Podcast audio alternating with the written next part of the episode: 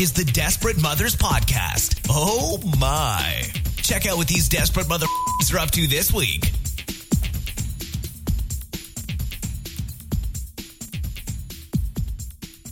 Okay, so 21 was losing San Diego, Mm-hmm.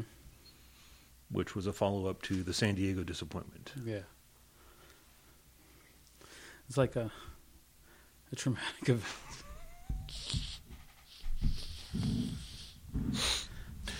Plus, new chairs. When the greatest be- hardship in your life is not being able to go to Comic Con.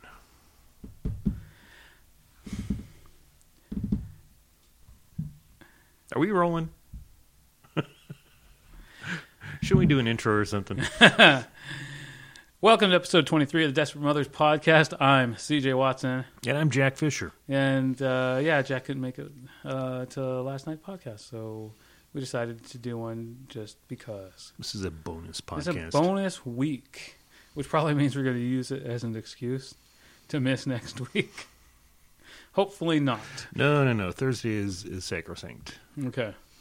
Okay. And Jason's in. Jason's in. He just Yeah. had uh, other duties. His wife was out of town uh, last week, so he had to stay home and be responsible and take care of the kitties. Well, he has like other human beings that he's responsible for.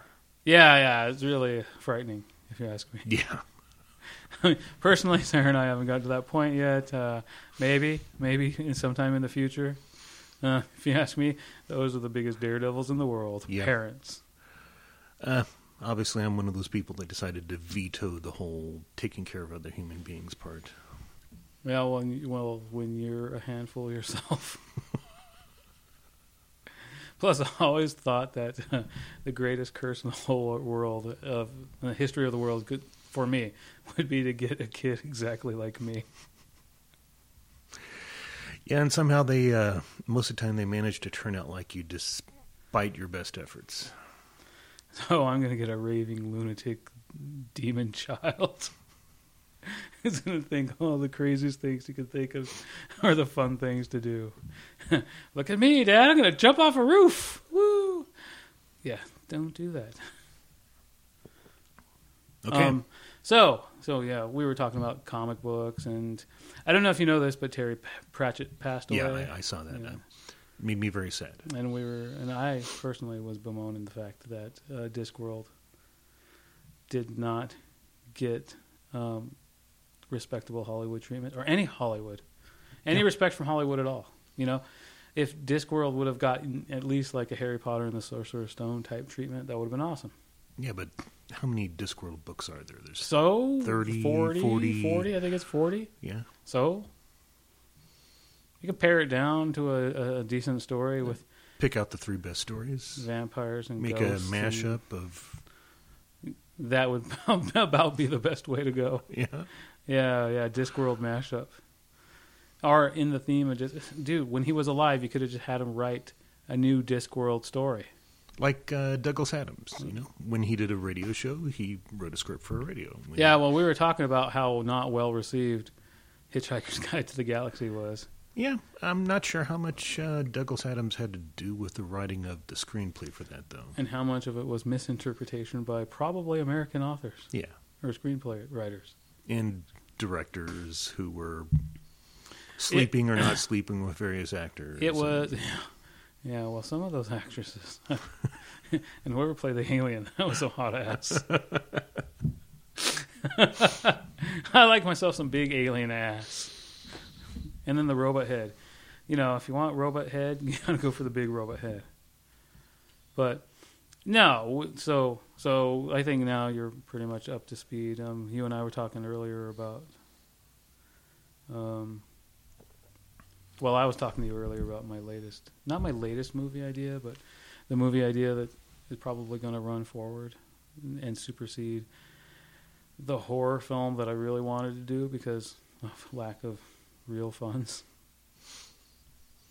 So you're you worried about the cost of makeup and special effects and For the horror movie, yeah, yeah. There's some things you can do to make, but you know, I don't. I still don't think you know the John um, Carpenter type '70s fake out effects would work today. either put them in or you don't put them in. Yeah. You know, could the directors of the 70s make it today? You know, there are dozens, if not hundreds, of B movie horror films and straight to DVD and shot on, on digital video films put out on Netflix and Hulu and Amazon every month that don't even deserve watching. I don't know. I, I I really think it comes down to good storytelling, and if it's good storytelling, your your viewer will forgive a lot. But that's exactly what I'm talking about. So you get people that want to make movies, and you get super pretty people that want to be in front of the camera. And and I watched uh, a movie called Muck Mm-hmm. the other day. That was nothing but Circa circa 2015. 2015. Okay. Yeah, released this year with a horror veteran in it who I can't remember his name, but um, Muck was an absolutely awful piece of shit. I'm sorry. You know, kudos to the director for finishing it because that is a monumental task. Any movie that gets finished, and, and you know, one of my um, favorite movie seminar maker guys, Dov Simens, uh, he said anybody that completes a movie deserves a fucking Oscar. They should have Oscars for simply completion. Now, it's not like those little kid awards where people get uh, awards just for showing up. A movie is a monumental task. If if it involves more than a few people working together to complete over a long period of time, completing a movie is one of probably the most noteworthy tasks you can ever accomplish. But at the same time, a piece of shit's a piece of shit. You know. So I, I think this popped up on my Amazon recommended or maybe Netflix recommended. That's how I was alerted to it. And then I went to a couple of uh, movie horror sites who obviously been paid off to review this, this Yeah. thing because after that, I said, okay, I'll give it a shot. Low budget, super hot girls. It looked like they took some strippers and made a horror movie around them with two like semi decent male actors and a horror vet. well, uh, Jaclyn Swedberg uh, was she a Playboy model? Yes. Okay, I'm pretty sure I remember her. Um, and yeah, that's that's an attractive looking cast. It, it's a super attractive cast. So that that's a good question. How do you get your piece of shit film on the uh, Netflix Let's Recommend This algorithm? Well, obviously, it helps to have two names. So you have Playmate, Playmate, is Yeah. the Playmate name, and you have a horror vet in the lead role of the cannibal killer. So the are we talking about Kane Hodder? Yeah. Is he the horror vet? Yes. And okay, um, Seven Monster F- Frozen. Oh, I don't think that's a Frozen that No, it's the Frozen where the people are stuck on the ski lift and they Oh. die. Jason X. Though I actually like Jason X a lot. okay. Um, But you see what I mean? So you have two people in there that kind of legitimize an otherwise illegitimate movie. Yeah, Yeah, the writing was terrible. The acting was worse. Two of the male leads were actually fairly decent, though. I mean, in their line delivery, but the script was terrible. and do you want to give a shout out to those male leads? You can. Um, Lachlan now, I, I, now, now I have to look it up to see if you're given the proper shout out. Because the guy that played the bartender Dapper? was terrible. If you played the bartender, you need to work on it just a little bit more. They had. There's got to be half a dozen or more very attractive women on the cast here. Yeah, it's like somebody hired a bunch of strippers to star in a movie because they had all that acting talent. You know, they're gonna come up. To, if I ever get so lucky to like be making movies, they're gonna come up to me and like kick me in the nuts or something. but that movie was terrible. Okay. I watched it. You took how many? How many minutes was that? we could actually look this up before we start babbling about these things. Well, you had no idea I was going to talk we're, about We're talking movie. an hour and 30 minutes. They took an hour and 30 minutes of my life. I saw, like, what? I did see two sets of boobies, yeah. You know. You know, boobies are cheap. and especially in the days of instant, infinite porn. Now on IMDb, it scores a 4.2 out of 10, and I'm thinking these fuckers were very generous. But is IMDb scores is that Oh, critic driven? Is that fan driven? No, that's user driven. You can like register and vote, and so hopefully, uh, hopefully they got everybody on that movie to go in and give it like ten. That way, everybody else gives it ones and twos offset it. That is a valid method of, pr- of promotion. If you can get everybody involved in your project to to vote on whatever forums possible in order to give your film a boost, that's that's money back in your pocket. Especially if you're, you know, like promising percentages on the on the back end or anything to uh, to your cast and crew. Yeah, this the, the the Peter Hart who played nice guy James the barkeep. Yeah. did not do such a good acting job. He wasn't believable as a nice guy. Yeah, it was ridiculous. He he wasn't believable. His lines weren't delivered believably. I, I, I believe that he tried, and he needed to keep up with the acting classes. It was a bad role for him too. Um, So, did the movie involve a lot of special effects? Was there monsters? oh no, they were guys painted white who would just like come out of nowhere, jump around like crazy. I guess Aboriginal, native, kind of cannibal type tribes. I guess Yeah. and kill the people. No motive, no words. Hi, scary guy in white. I'm going to kill you now. Ah, watch us dance around like lunatics. I pretty much described the movie to you right now. Okay. It was not good. With strippers. Well, that part was good. Listen, I, I do appreciate a gratuitous display cut of the dialogue flesh. more. Give us more tits and ass. Kill some of the people. And I'm good. But don't pretend to give me acting when you're not going to give me acting. You know what, fuckers? Make that a silent movie, and that's going to be 20 times more interesting than your than your cheap ass, no thought put in it dialogue. If you are the writer director of this movie and you happen to be one of our 27 listeners, let me know. I want to talk to you about this. I'm going to give you a chance to defend yourself. But remember my rule. If you have to defend your story, you didn't do a good job. Mostly what we're going to do is to try to find out how you got the actresses to sign on for your film. Right, because you made this movie. Kudos to you. You are awesome. You you completed a movie. You got it into distribution of some sort because it ended up I in your it. recommended movies and Charles watched it. that guy will fall for anything. Yeah, the male leads they were they were pretty decent acting. It's not like a and I don't want to give credit where credit isn't due. And a piece of shit like that, I don't want to give credit to anybody. If you took your top off for that movie, you make bad life decisions. Can you generalize that though? If you're taking your top off in general, is it a bad life decision? Nine times out of ten, yes. Yeah. Because as much as we like looking at ladies with their tops off, You are probably not getting compensated appropriately for doing so. Yeah. Right. You know, don't don't cheapen your boobies. Don't cheapen the boobies. they should be special. They should be special. You should share them with your special friends. Well, or me. Or you should keep them covered until Playboy offers you a million dollars to unveil them.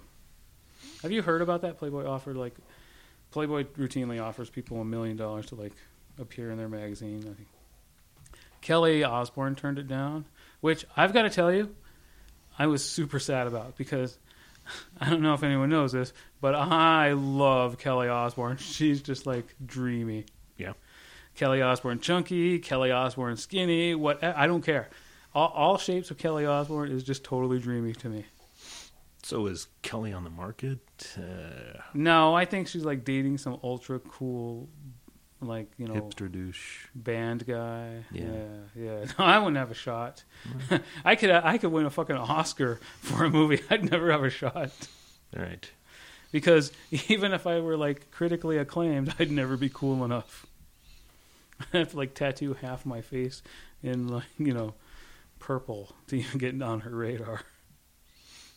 That, that could be arranged. Not saying I would be against that, but you know. So yeah, if you made muck, and you were listening to this, if you were on muck, dude, let us know. Email I was on muck at desperatemothers.net and I will talk to you. I set that email up just for you. I was on muck at desperatemothers.net. That will go to the show's email. Or send it to Muck was awesome. Fuck CJ at desperatemothers.net. Oh, you should just net net just dot net.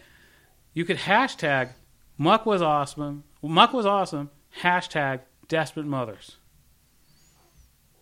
Eat a dick. so you can hashtag CJ sucks. You can you, um, to my Twitter account uh, CJ Watson or something at Desperate Mothers. Anything that has muck in it, it will go to a separate account. That way I can filter it out and see. So just put muck at desperatemothers.net if you want to talk about the movie Muck, or hit us on our Twitter. Or if you figure out the geotags on this, you could actually hit CJ.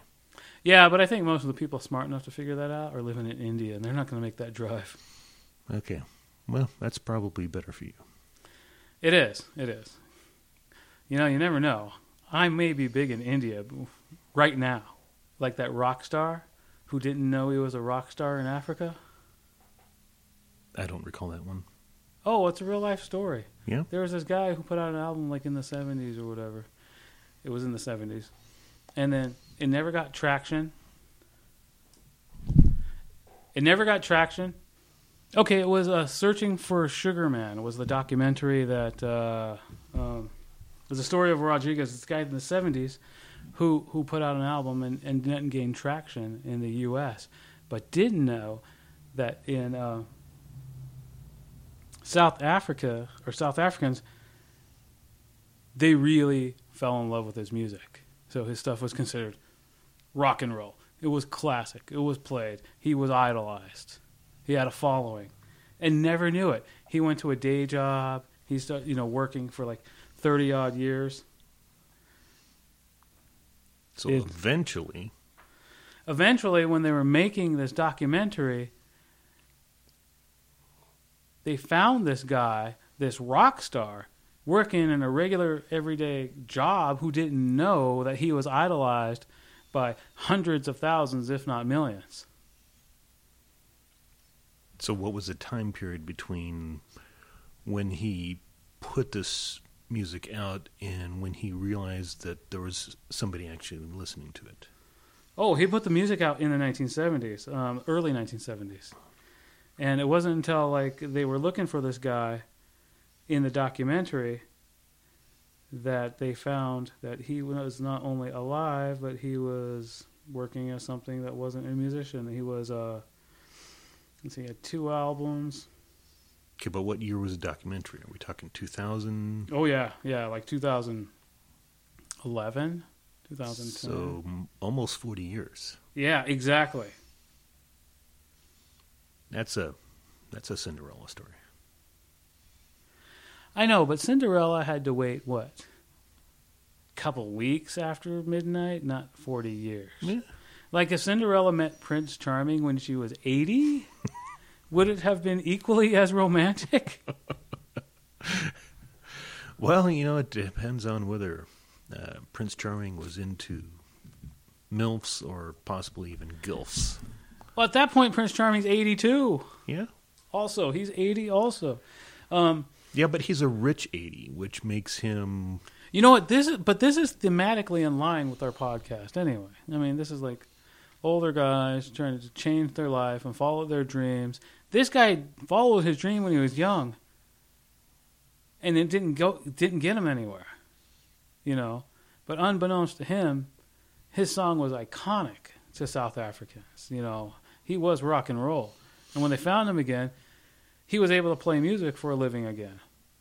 You know, it it was like uh, it's kind of a Cinderella story, but one that takes place at practically geological times.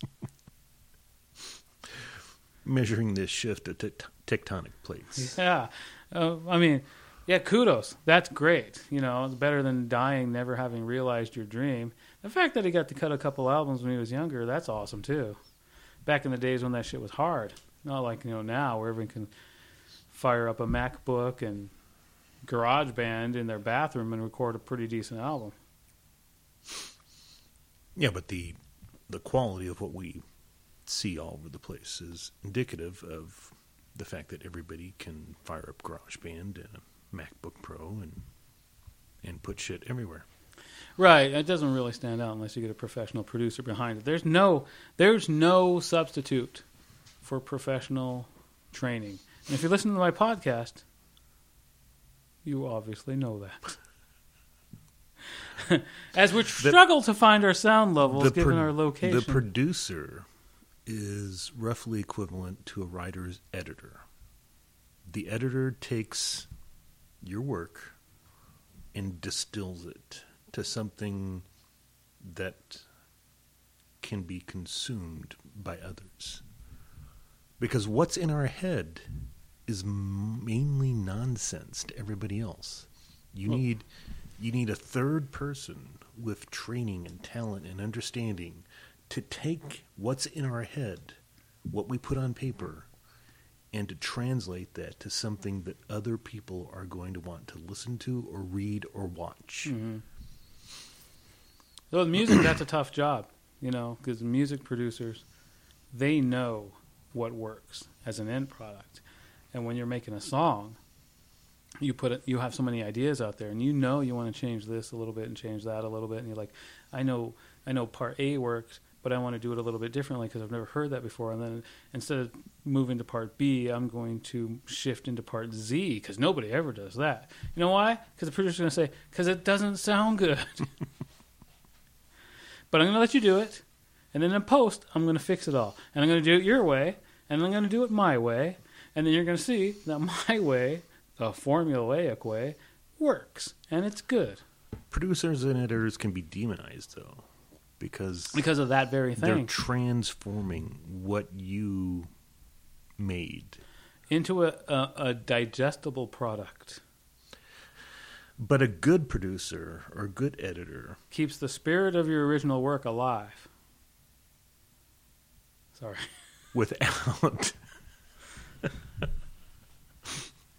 without abandoning your beliefs and ideology and the core of of what you are striving for. Right. But a simple engineer makes sure you can at least hear the fucking show. so, but so we're, we're working on that. There's, you know, baby steps. Hey, this is an ongoing experiment. If you've been with us along the way, thank you.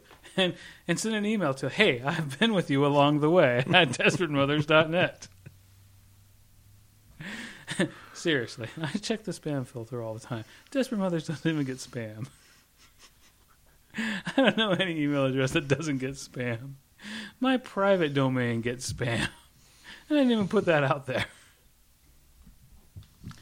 So, so yeah, this guy, you know, great. He he's able to quit his job. He's able to like be a rock star again. That's awesome. Realizing your dreams later in life is the second best thing to ever happen to you. You know, the best thing is realizing your dreams early on, and then having a long life living your dream. But Desperate Mothers is all about realizing your dreams later in life. But is success wasted on youth? Well, everything is wasted on youth. So, does the 60 year old, the 70 year old, or in your case, you know, 40, 50 year old, 40. appreciate success more? Do they treasure it more? Do they relish it more? And is that relevant? I don't know. I actually think it, it is relevant because I think um, the fact that they feel such a tenuous grasp on it in the first place makes it more fleeting, makes them more cautious, more you know, because if you're safe with your art, you're not edgy anymore. The thing is, you need to. You don't need to be new. You need to be energetic. But it's not it's not the cautious mothers. It's the desperate mothers. Yeah, yeah. I, I'm here making fuck ton of puppets. That's not cautious. That's ridiculous. And and I'm like making a puppet show where they like give hugs and because I could very well shoot a puppet show where they give lessons and I can sell it to an educational institution. I have connections there and I have people asking me, well, would you make a, a video for social studies? Would you make a video for uh, history? Something to get the kids to to watch and be more. Uh, um, And the answer is how much are you paying? the answer is no, because there's whole groups of people out there doing that. You know, just because I do it best doesn't mean I want to do it at all. No, the correct answer is how much will you pay me because then I can turn around and take that money and pour it into what I really want to do. No, they want the lessons, and then they want to share. And there's there's things out there for that, but at the same time, no, I'm not interested in, in making puppets teach about Selma. Yeah, which would actually could be kind of funny.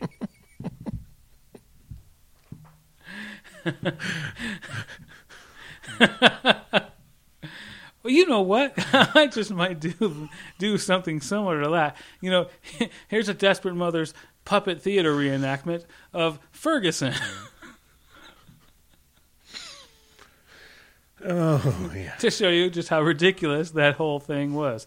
Yeah, there was no reason to kill the kid, but at the same time, he needed to be stopped, right? You know, you see the hands up thing, and not to get too controversial here, because I wasn't there, but neither were everybody else that were commenting on it. The end result is somebody died that probably didn't need to die, but definitely needed to go to jail.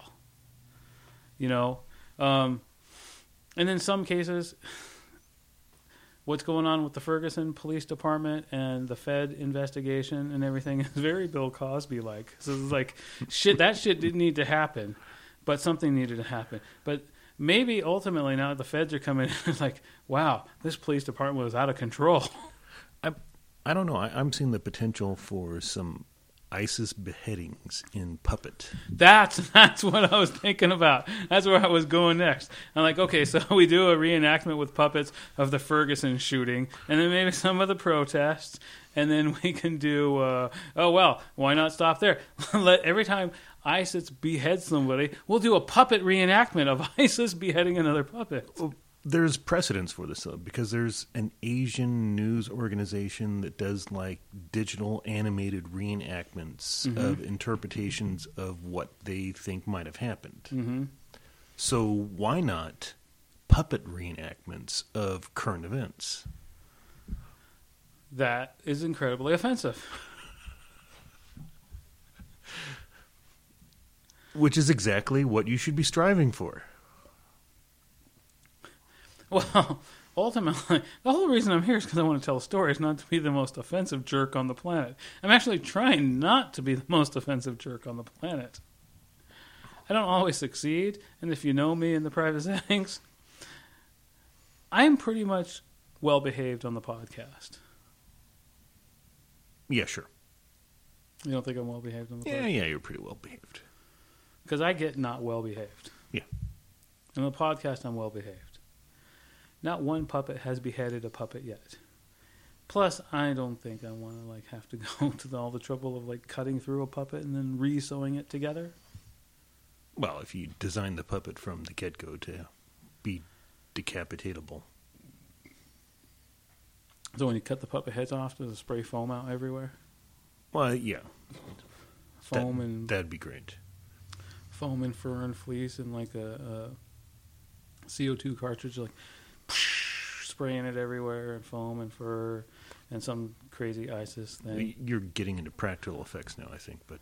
Uh, do we have the budget for practical effects? No, but I can probably pony up for CO2 cartridges. yeah. How about we, like, glue some uh, New Year's Eve poppers to the inside, and when you pull the head off, it. So we'd have to make puppets look like they're wearing like you know. No, I don't know. I'm not. I'm not gonna. I am not gonna have ISIS puppets behead other puppets.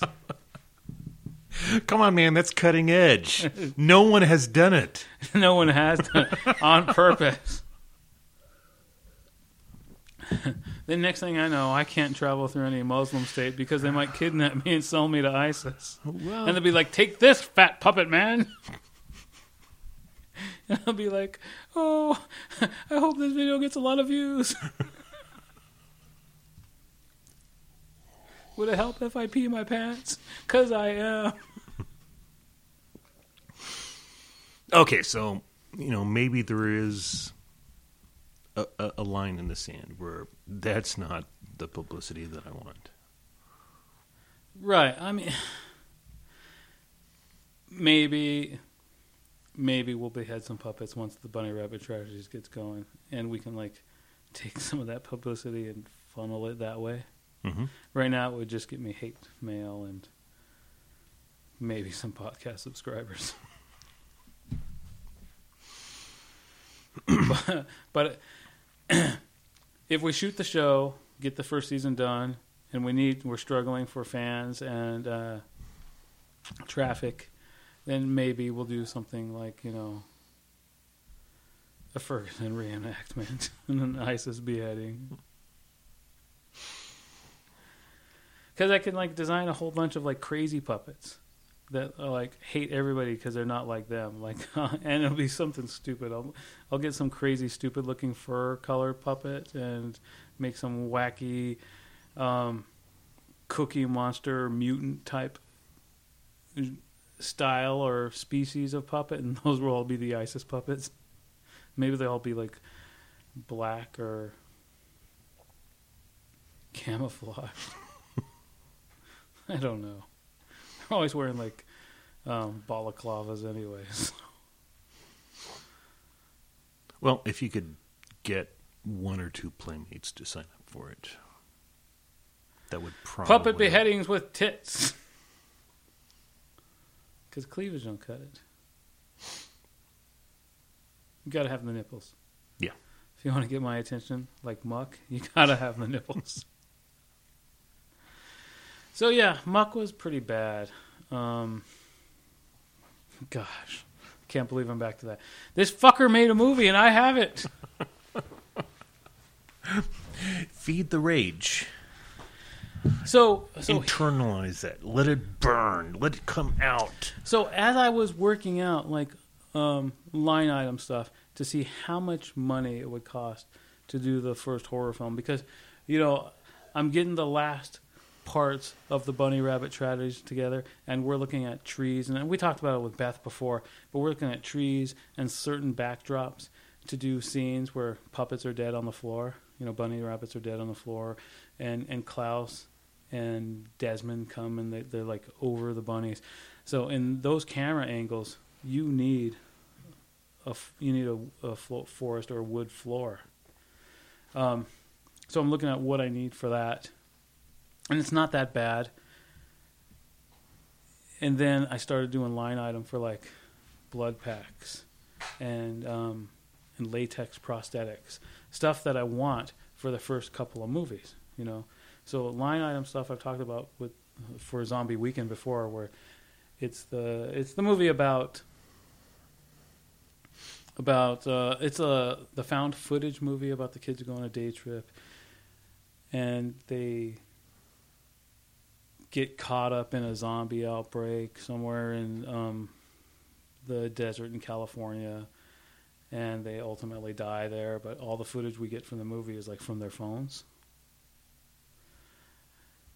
and I looked at like I need I, I need uh, a professional sound guy and, and the microphones for everybody that's there, and I need a professional lighting truck and guy who needs to run the lights, somebody who knows how to light scenes appropriately for night settings, interior and exterior, and then uh, hair and makeup for actors, and um, some pyro special effects for uh, gunshot impacts and gunshots from the army troops at the end, as well as you know props for knives and squibs and uh, wood stuff that breaks apart.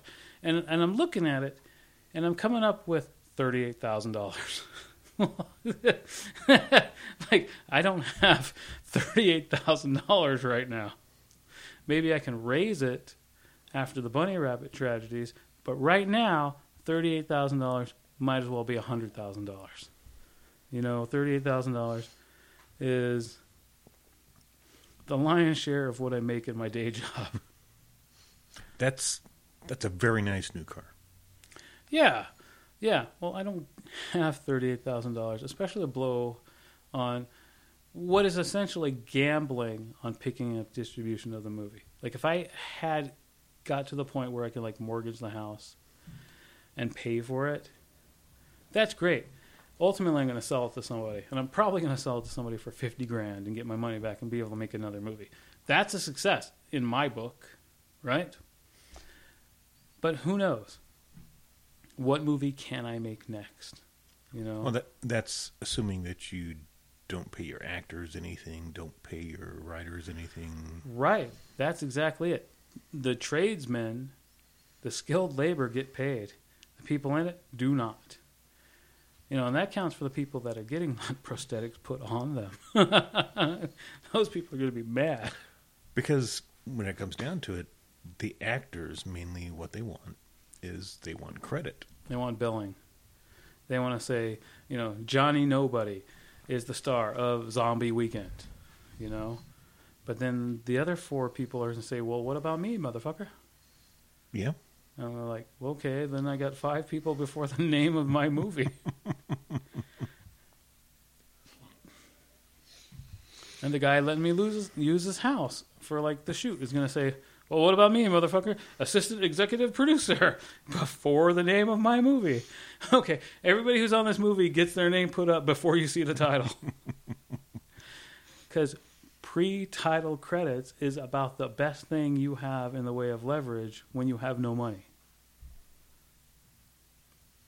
I'm familiar with the having no money part of, the, of making this stuff. Anyway, so so Zombie Weekend, unless um, Bunny Rabbit Tragedies takes off, very unlikely to be the first movie. So I'm talking about. I was talking to you earlier about making the practical movie, making the movie pretty much like uh, making the movie in the genre of the movies that I've talked about with making movies with Ray before, making movies with uh, other people. Making a movie about me when I tried to make my first movie that didn't happen. You know, the first movie that I was working on um, back in 2007, 2006, 2007, I was trying to put together the the horror movie Strawbelly. You know, it was about my um, ancient Native American demon spirit who tortured uh, an ancient Native American tribe way back before the Spanish landed on the continent and Columbus settled whatever everything, and then for whatever reason, and, and I won't I don't want to get into it right now because I want to I don't want to start the long story of Strawbelly the movie, but it's kind of a cross between the Native American uh, god mythologies and the Skinwalkers, and then a revenge flick where the guy finally comes back to life or gets reanimated after being imprisoned for so long, and then starts slaughtering the entire family line of the medicine man that imprisoned him in the first place 500 years ago. At this point, 550 years ago. So I, really wanted to make that movie, but that movie's going to be extremely more expensive because it's an animated scarecrow and there's a ton of killing in it. So putting that on the back burner, I'm going to make, you know, your standard kind of dramedy movie. That's based on me trying to make that movie. But then with liberal taking taking license liberally and changing it a lot. So right now I'm tentatively calling it bookseller because I was a bookseller back in those days, working in the bookstores. Had a lot of uh, Hollywood and uh, CalArt connections. Maybe a little homage to Kevin Smith and Clerks. You you cannot get away from that. I have racked my brain trying to get away from that. You have to know that up until like last year, I was not a big Kevin Smith fan. It wasn't until it wasn't until I discovered his podcast and tar- talking about the process that motivated me to do this to continually talk about the process. You know, the t- process of like telling stories and making movies. You know, it's really great. Um, I'm a huge Kevin Smith fan now. Still don't like the the the basic movies that much. Clerks was kind of okay. Clerks is okay. Um, Chasing Amy did not like, and I should love Chasing Amy. The top, it's it's about comic books. It's about lesbians. It's about guys who think they could turn lesbians straight. Yeah. I mean, that that has all the hallmarks of what CJ would say is a great movie, And it wasn't. and it wasn't. it totally wasn't. I yeah, I've, I've I watched, it a million times. Well, half a dozen times. I've watched it at least twice. And you know, the second time I watched it, I I watched it thinking, did I miss something? Yeah. But what I really think what you get from that is, is you get his passion for, for telling a story.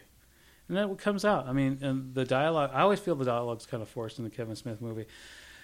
But I think I've talked about it, about it before. I always think the dialogue is forced or super thought out or super cerebral, try to pseudo intellectual, try to be intellectual. You know, there's a difference between pseudo intellectual and try to be intellectual. Pseudo intellectuals are, are people who think they're intellectual and they're not, and try too hard to be intellectuals. And I really think that's what I mean. Try too hard to be intellectuals. His scripts are try too hard to be intellectual because it's like Dawson's Creek. You know, people are way more verbose than they need to be. It's a Daws- I, I, and I blame Kevin Smith for the creation of Dawson's Creek, which, I, like I got into it with you the last time that we podcast together, where, where the guy from The Fringe came from. He played Pacey in Dawson's Creek, where, where it was teenagers talking like um, English grad students. like, well, I'm in a, I'm in, uh, I'm in the tenth grade, but I'm incredibly thoughtful, and I use all the longest words that I can because I'm trying to like expound on, upon a thought in ways that mere adults cannot understand. My deep teenage emotional crises. Yeah, it's it's the worst type of teen angst crap. But all that dialogue, that dialogue is like all straight out of a Kevin Smith movie. So ultimately, yeah, I can't get away from the bookseller being very similar to Clerks. But I think when you really start dissecting the story of Bookseller, and I haven't, I haven't really laid it all on the line on the podcast like I had a, a few of my other projects. Bookseller is actually more akin to Clerks 2 in that hopefully it tells a story like Clerks 2 with with a traditional beginning, middle, end, which is less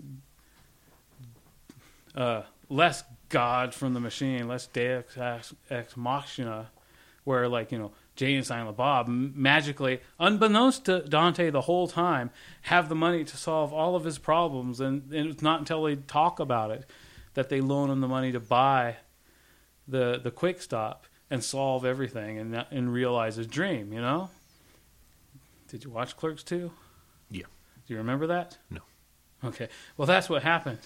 Um, so so Jay and Silent Bob said, "Oh, Dante, did you want to buy the quick stop? We can buy it for you. We have all this drug money." Boom. End of movie. All of that, you know, the the, the Deus ex machina, the God from the machine, you know, the thing that comes down and solves everything, the magic, the magic pill or magic bullet. You know, that that's kind of ridiculous. And and Kevin Smith talks about how he like gets a little tear in his eye when he realizes that yeah, uh, his character got to realize his dream. And like, you wrote it, motherfucker. Why does that co- bring a tear to your eye? okay, be proud of it, but really, that was a cheap out. You know. It was a bad ending. Yeah, make them work for it more. You know, that's the whole adventure of being a writer. I mean, I, you, you don't study writing and and literature and and different you know ways to write and different ways people have written over the centuries to then give them the cheap out. You know.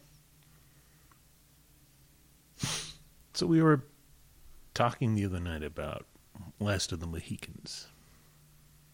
Right. Where for the time, it was just another um, American romantic novel, American romance. It's basically pulp fiction, Yeah, but it was, but it was, uh, it was, a dime store novel. yeah, but it, it's actually in the rom- American romantic genre, Yeah.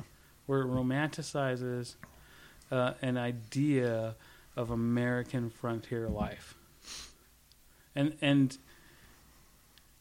how it survives when it was not the only one telling the story of its day.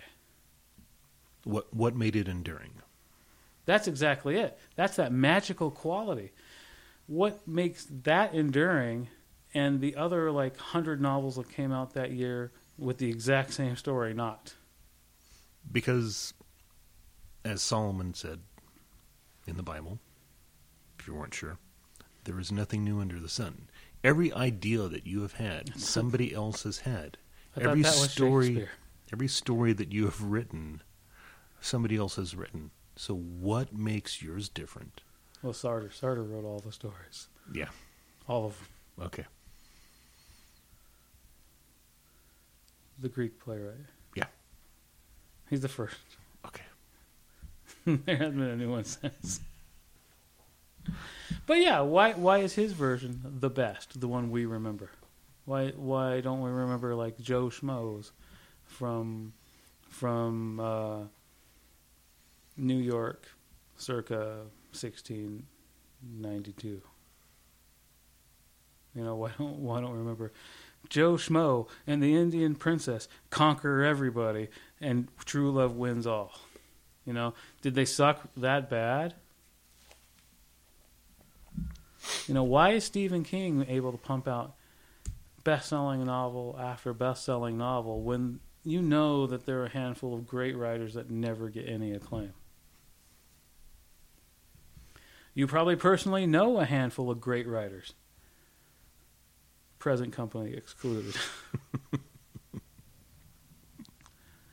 I know I know a few that nobody else knows. You know, I know a lot of writers. I know a lot of writers working in that are, that, that can't make a living writing their, their fiction, so they work in newspaper or or advertising.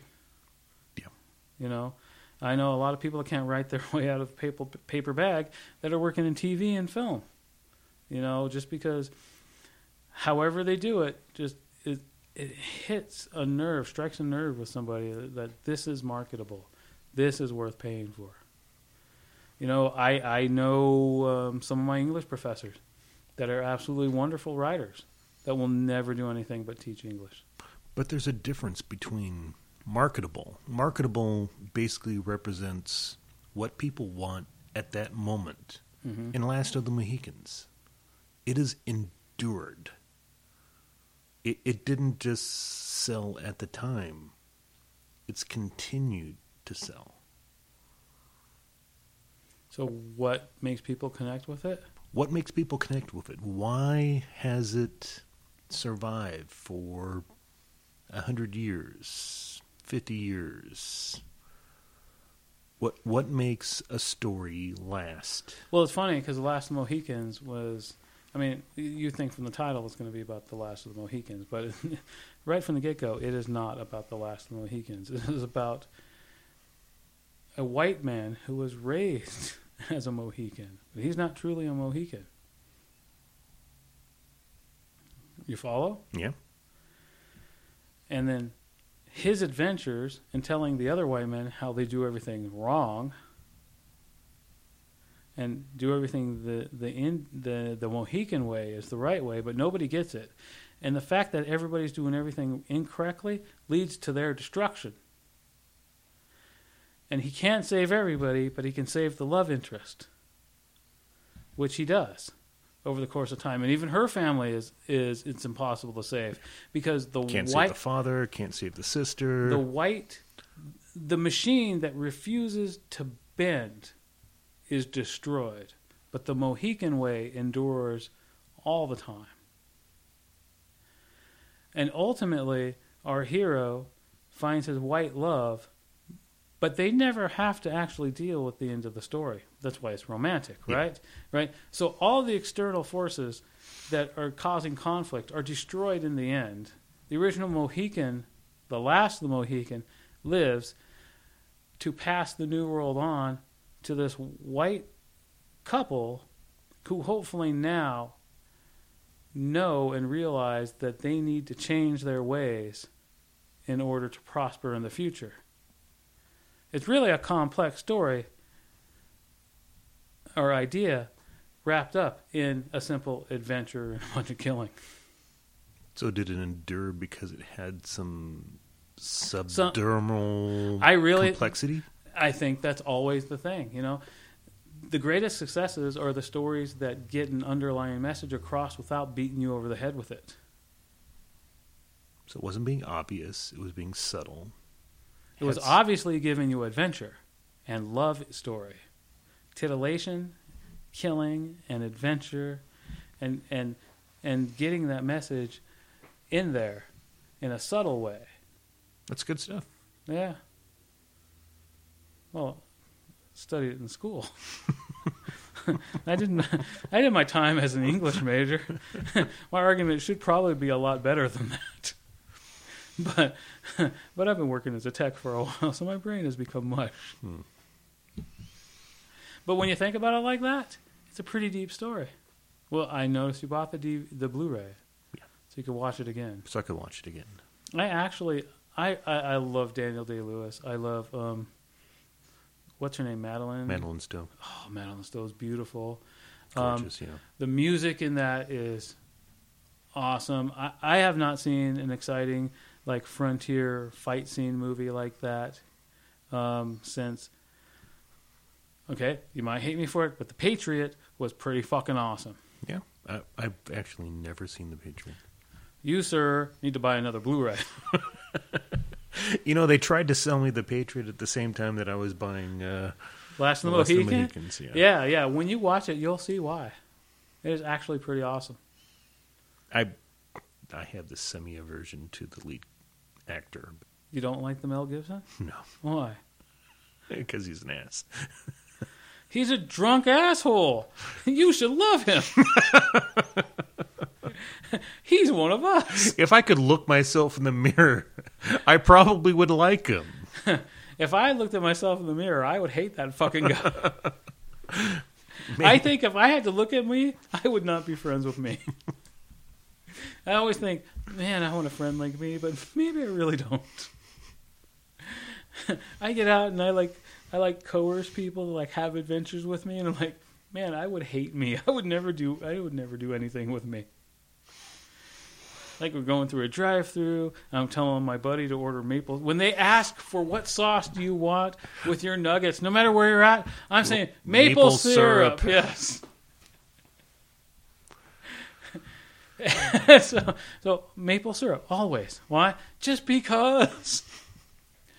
Okay, truthfully, I never really eat the sauces. so if you're gonna ask me what I want, and I know you have breakfast, give me maple syrup, motherfucker. On chicken nuggets, on cheese sticks, on pizza crust, give me maple syrup. Mm. Egg rolls and maple syrup. See, egg rolls, I can almost, I can almost see it. But Okay, uh, dip your pizza crust in maple syrup. Tastes like a fucking pancake. I, I don't need to taste maple syrup when I'm eating chicken nuggets. I don't need to taste maple syrup when I'm eating pizza. No, no, you It's- save it for your pizza crust or the pizza bone, as Sarah calls them, Yeah, and then all of a sudden that pizza crust turns into a freaking pancake in your mouth. So you just had pizza and you finish it off with pancakes. What gets better than that? Sex. You have sex afterwards. You're done. I would rather take the maple syrup and drizzle it on the person that I was having sex with.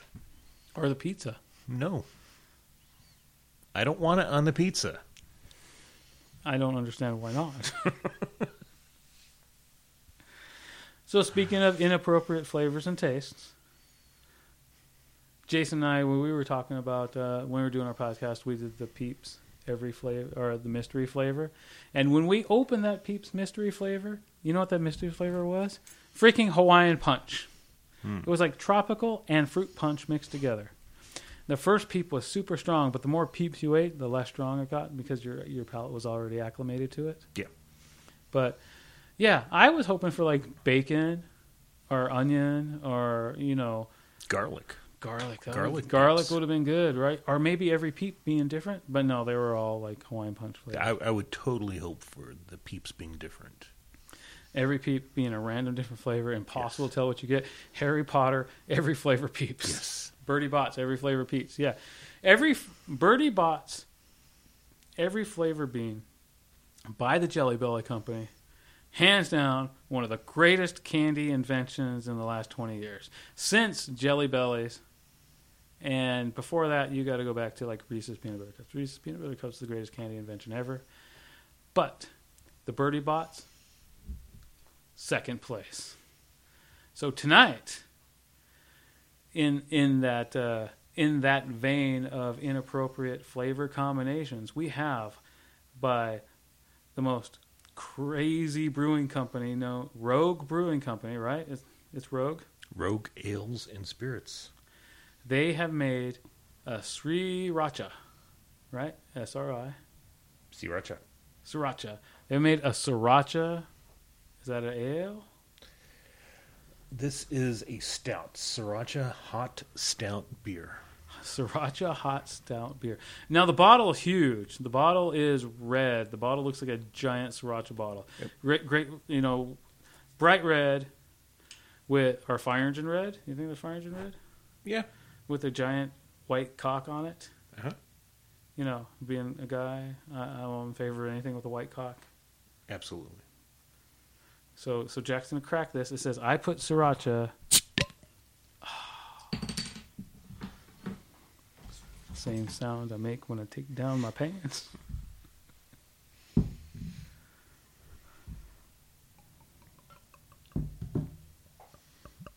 It's got a definite Ooh. stout color to it. That is stouty. That is dark. That is not like weak pants ale.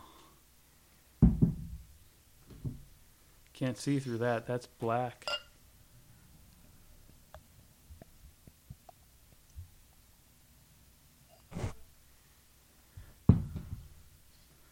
Ooh, look at that. Look at that head. Yeah, it's got some head. Uh, got a dark roasted green color to it. The the bouquet is definitely interesting. So, welcome to Beer 30 with Jack Fisher. Mm-hmm. 30 seconds of beer drinking with Jack. It might run a little over thirty seconds, but uh, It's a bare minimum of 30 seconds. so the the hot sauce is not overwhelming on the bouquet. Do you really smell it at all? Yeah, I do smell it. It's not overwhelming though. I was expecting like a, a vinegar peppery smack when I uh, stick my nose in it. I went to a Mongol. I went to like a, a Mongolian barbecue for lunch today, and I swear I ate like a cup of sriracha sauce on my on my barbecue. Hmm. The um, the Oh. hot sauce is definitely on the back of the palate. It's a chili flavored stout, and you do get the hot on the back of the palate, very back of the tongue, almost roof of the mouth. Yeah, yeah, That's an interesting place. to it is note that. interesting. Now, Rogue has done some abominations before, and I think we probably talked about it on this on the podcast previously. Yeah, because I think Rogue is probably owned by Satan. Yeah, because they've like put the flavors of bacon and donuts into beer. Yeah. And not in a magical jelly belly kind of way. More like in an abomination kind of way. Like I imagine if Rogue can figure out how to put vomit taste in a beer, they would put it out. But they would call it something like uh, Hmm. previously chewed. Did- what second second drink on the palate is different? yeah. Um, you get a little bit more concentration of the pepper. It's moving. It's ta- it's moving forward. It's overtaking your tongue and throat. Yeah, That's interesting. It- this does not disappoint in its chili and hot sauce flavors. It's very, very chili. and it's it's progressive. It, I, it- if it gets hot at some point and I start sweating, I'm going to send them a thank you letter. It, it starts out almost subtle, and then it kind of works its way into your consciousness. It's very stouty. Yeah. Which, you know, you wouldn't necessarily expect the the kind of roasted coffee, almost uh, chocolate sort of taste of a of a stout to blend with hot sauce. But you know, then again, Chocolate and coffee and Mexican- stout. and Mexican mole. chocolate mole You're thinking mole. mole with the the peppers. Yeah, Yeah, it's chocolate but not sweet with chili. it's it's got uh, almost a mole taste to it. It, yeah, yeah, yeah. They really could have. Uh, I imagine they sell a lot because of the the sriracha branding. But somebody out there could like steal this idea. They could steal this idea and totally make Now there was a a ghost. mole beer. there was a ghost pepper beer. Um, what was the varietal, the beer, and who made it? Was that recent? Yeah, Did very we recent. it? We didn't have it. We we haven't had it. I, I wasn't able to get my hands on any. I'm curious now as to what the varietal of the uh, the ghost pepper beer was. On Well, there's apparently a Ghost Pepper Bourbon County Brand Stout uh, from Goose Island. Does that sound right? that might be what I was thinking of. Because we do like the Goose Island. Yeah, Goose Island is uh, has had plenty of successes. They make a, a pretty decent. Um, yeah, it might have been Ghostface Killah that I was thinking of. That's a rapper.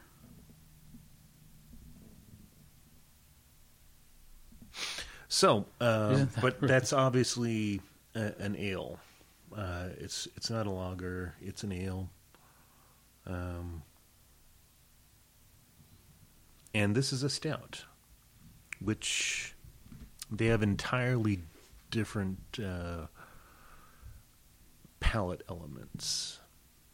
This is vibrant. This is lively. This is uh, kind of hot on my palate. I don't know. Like I say, since earlier today, I, I practically drank a cup of sriracha sauce with my meal. I'm pretty um, resistant to hot things Mm-hmm. because I like them so much. But I feel this on my tongue and the roof of my mouth. This is this is there. This is a this is a hot sauce type beer that does not fail to deliver.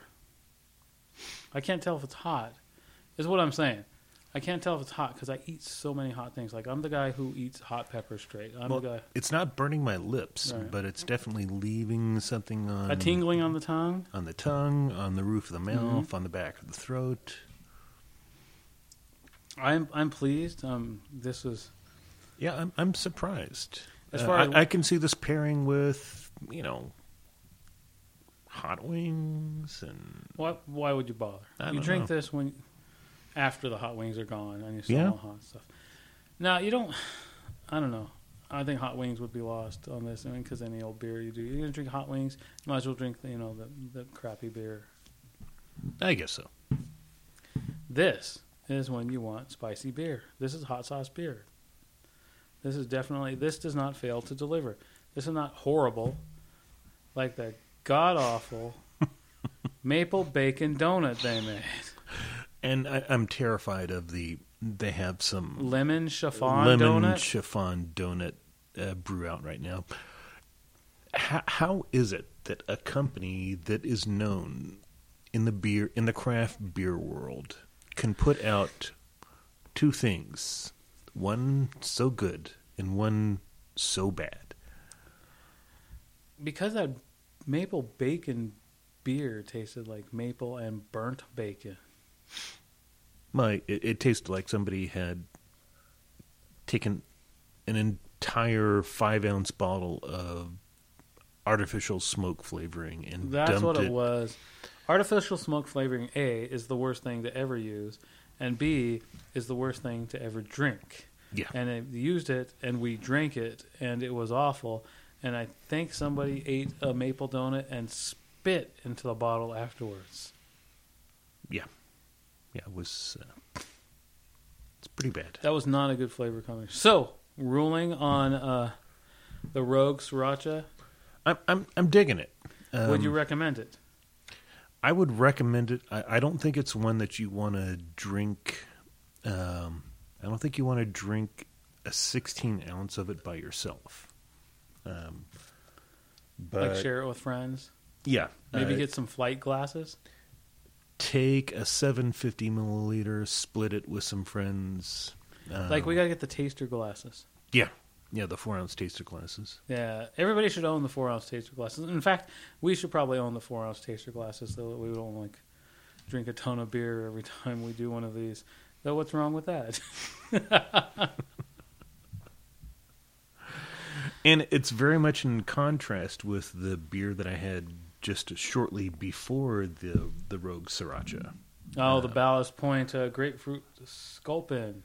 Yeah, the the grapefruit IPA um, or the grapefruit sculpin, um, very much in contrast to that. So, without getting too much into it, um, the grapefruit sculpin. I know it's not the first time we've had it. Um, citrus in an IPA. That is a bold combination. Citrus in an ale, citrus in a lager. Those are like more friendly. Citrus in an IPA. It, it's a different citrus, though. It's grapefruit, and grapefruit by itself is bitter, Okay. and IPAs are bitter. So you're taking bitter and adding bitter to it with an overall citrus amplification. And um, certain hops have a natural citrus taste to them. So I, I think that the grapefruit sculpin is a spot on natural harmonic combination. They they feed each other, they amplify each other, they complement each other. So actually, tonight's beer thirty had two successes. Two successes, definitely. Uh, Ballast Point uh, Brewing Company, which is is it a California brewing company? Yes, it is. It's uh, oh, good local boys. uh, San Diego, California. Uh, Rogue, uh, Oregon. Uh, it's Oregon Brewing Company. Uh, probably most famous for Dead Guy Ale. Uh, Oh yeah, yeah, yeah. I'm definitely gonna save that bottle because that's pretty cool looking. What's it say on the back? The upper left hand. dedicated to the rooster. I put my sriracha in my Rogue. Um, Hmm. Rogue Sriracha Hot Stout Beer, made from the Huy Fong original hot chili sauce and sun ripened Rogue Farm ingredients, is ready to drink with soups, sauces, pizzas, pasta, hot dogs, hamburgers, chow mein, or anything you'd like to wash down with a spicy kick. Well, I guess if you're sick of like washing down your jalapeno covered pizza, like my my pizzas tend to be jalapeno pineapple, right? I put jalapenos and pineapples on my pizza, jalapenos if you got them, and usually when I wash it down, I wash away all that beautiful jalapeno taste. I would try this with a jalapeno pizza to see if it doesn't wash down all my beautiful spiciness. But, you know, at the same time, I would be worried that I would lose all the, the tasty, spicy effects of this Rogue Sriracha beer with all that food, you know? I, I think it's capable of standing on its own. I think it should stand on its own. I think if you want spicy and you want beer, you should try this. It's not cheap. Um, I think it's fourteen dollars. Yep. Thirteen ninety nine or twelve ninety nine, and but uh, it's definitely something you should indulge in. And at least and, Ballast Point seems to have a grasp on what they're doing. Yeah. And Rogue finally has one that doesn't want to make us puke, like Um, an odd flavor that doesn't want to make us puke. Because the Yeah, dead guy's uh, great. Dead guy, good stuff. Um, I'm in favor of most ales. Uh, so this surprised me for a couple of reasons. It's it's a stout. Oh, you- you're not like the stout lover like I am. I'm not a stout lover. I I am a stout appreciator. Right, I'm a stout lover. Like Uh, I go to the stouts because I uh, because I'm a Guinness man to begin with. Yeah. So, too many people play with the stouts. Yeah, and that's that's the unusual thing. Most people, when they try off the wall beer creations, they're going to go with an ale or a lager, Mhm. and this is an off the wall beer creation with a stout. And you don't see a lot of that. You don't see a lot of people pushing the stout boundary. But in tasting it, I get it. It works. Yeah. I want to know if we get a chance. I'd like to talk to the Rogue guys. Maybe I'll fire off an email Mhm. to them to see if they tried sriracha on their ale. You know, did they try a sriracha with the ale? Did they try sriracha with the lager? How did they do this, or was this, um, What led them to this or sriracha was this stout? just the happy accident that worked the first time? was somebody in the brewing portion walking around with a bottle of sriracha sauce in their back pocket and it fell out and contaminated. Like the Reese's peanut butter commercials. Exactly. You got the chocolate in my peanut butter. You got peanut. No, you got your you, got your your sriracha, sriracha in my stout. No, you got your stout and my sriracha, and everyone they both drink it and like it's a great taste combination. Hell yeah, that would be great. I'm gonna ask them that. But all right, so kudos to Rogue. I think we're gonna wrap this up here tonight. Um, I'm gonna leave everybody hanging with the whole uh, story for Bookseller, as it's going to probably become the main movie after the Bunny Rabbit tragedies gets shot. So we'll talk about it a little bit more. Um, yay for guys following their dreams, um, searching for a sugar man, and uh, keep drinking beer, but remember to follow your dreams. This was episode 23 of the Desperate Mothers podcast. I'm CJ Watson. And I'm Jack Fisher. Hop on. Hop on, brother.